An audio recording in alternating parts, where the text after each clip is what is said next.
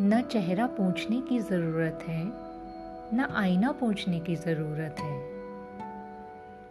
न चेहरा पूछने की ज़रूरत है, न आईना पूछने की ज़रूरत है। अगर देखना है सुंदर चेहरा, अगर देखना है सुंदर चेहरा तो दूसरे के आँसू पूछने की ज़रूरत है तो दूसरे के आँसू पूछने की ज़रूरत है।